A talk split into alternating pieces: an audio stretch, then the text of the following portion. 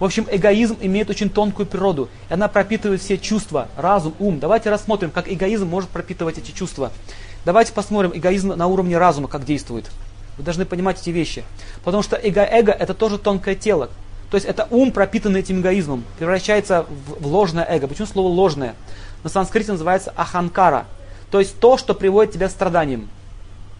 Ложное, то есть эгоизм есть истинный. То есть я являюсь живым существом, у меня есть определенные понятия в жизни. То есть он живет для других, и у него есть цели в жизни. Это означает истинный эгоизм.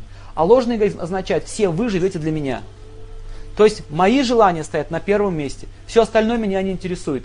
Итак, эгоизм в разуме. Пишите, как это будет проявляться. Разум означает цель в жизни. Означает вкус жизни. Такой человек никогда не будет принимать ничего, ничего никакого, никакого мнения чужого. Он будет считать, что мое мнение самое правильное, все остальные, все остальные, я считаю, нужно слушать. Например, можно слушать лекцию с позиции эгоизма в разуме. Например, если я скажу, что, ну, допустим, что курить вредно, и человек, который курит, он имеет этот вкус жизни, курить, это в разуме у него лежит, он будет недоволен, он будет фырчать. Вот, фу, плохой, плохой лектор. У него сразу появится ощущение, что лектор плохой. Почему он стал плохим? Потому что его чувства не удовлетворены. Понимаете?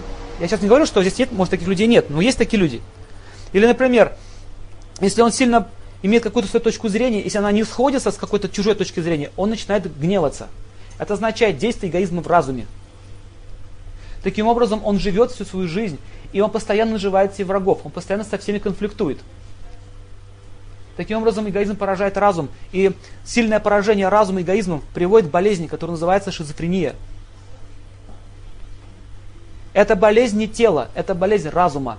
Смотрите, что такое шизофрения. Человек очень сильно погружается в свой мирок, который он сам себе построил, свою иллюзию.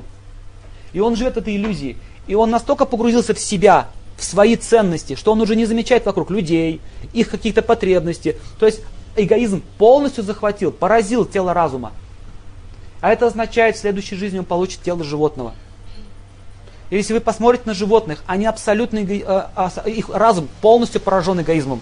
Посмотрите, их интересует только еда, сон, оборона и совокупление. Очень сложно с ними контакт войти. Они проявляют чувства определенные, да, но, мы, но вы видите, что в основном их можно приучить через эти вещи. Таким образом, есть такие люди, которые тоже так живут. И чаще всего они развивают такие вот болезни.